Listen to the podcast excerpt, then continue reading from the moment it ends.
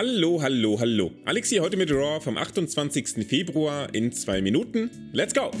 Zahllose Shoots, Ah, Thank Yous und eine Menge Hate gegen Texas führen uns von der Kevin Owens Show zu einem Tag-Match zwischen Seth Rollins, Kevin Owens und der Alpha Academy. Das gibt vor allem K O und Seth nochmal Gelegenheit zu zeigen, dass sie, wenn sie zusammenarbeiten, kaum zu überwinden sind. Denn ehrlich gesagt fallen mir nicht viele ein, die nach der Kombination aus Bucklebomb, Stunner und Stomp wieder aufstehen würden, und Chad Gable ist sicher keiner von ihnen.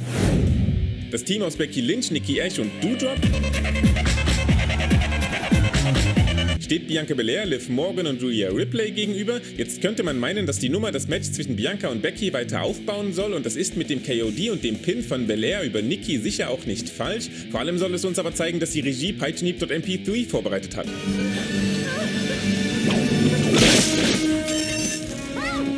her go.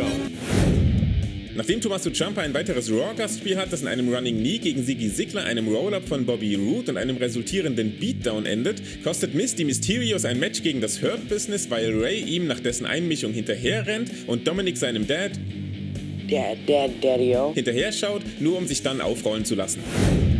Und weiter geht's mit Tag Team Action. R K Bro wollen gegen die Street Profits etwas Momentum für ihr Titelmatch in der nächsten Woche aufbauen, müssen aber einen Dämpfer hinnehmen, der arg so wirkt, als wäre er a. nicht so geplant gewesen und b. das Resultat einer realen Verletzung, die Randy anscheinend aus Fords Monster Splash davongetragen hat. Mit noch etwa dreißig Minuten auf der Uhr startet das United States Titelmatch zwischen Damian Priest und Finn Balor, das sich etwas Zeit nimmt, bevor es in die höheren Gänge schaltet und dann doch unerwartet schnell mit dem Coup de Gras und dem Pin durch Balor seine Spitzengeschwindigkeit erreicht. Das verschafft uns aber zumindest noch die Zeit für den Heel-Turn out of nowhere von Priest, der sich einfach nicht geliebt fühlt. Und da wir gerade einmal bei Heel-Turns sind, kann sich dem auch noch Edge anschließen, der sich anscheinend gezwungen sieht, sicherzustellen, dass er auch den besten A J Styles bei WrestleMania bekommt und dabei einen Lowblow und ein Concerto zum Mittel der Wahl macht, um den herauszukitzeln.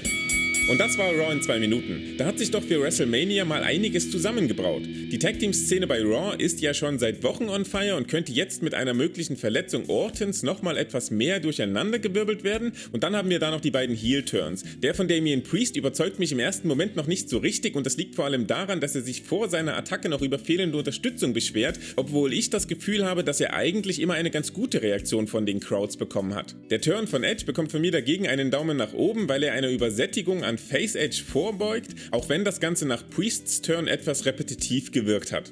In einer Randnotiz hat er noch Omos in T-Bar jemanden geschlagen, den ich schon gar nicht mehr auf dem Schirm hatte, und wir ist immer noch auf dem Weg zu Raw, hat es aber verrückterweise schon ins neue Raw-Intro geschafft. Und damit bedanke ich mich für die Aufmerksamkeit, haut einen Kommentar zur Heel-Turn-Party unter das Video, lasst außerdem ein Like und ein Abo da, wenn es euch hier gefallen hat, und seid nett zueinander, hört später noch in die volle Review rein und dann hören wir uns am Samstag wieder zu SmackDown. Bis dahin, macht's gut!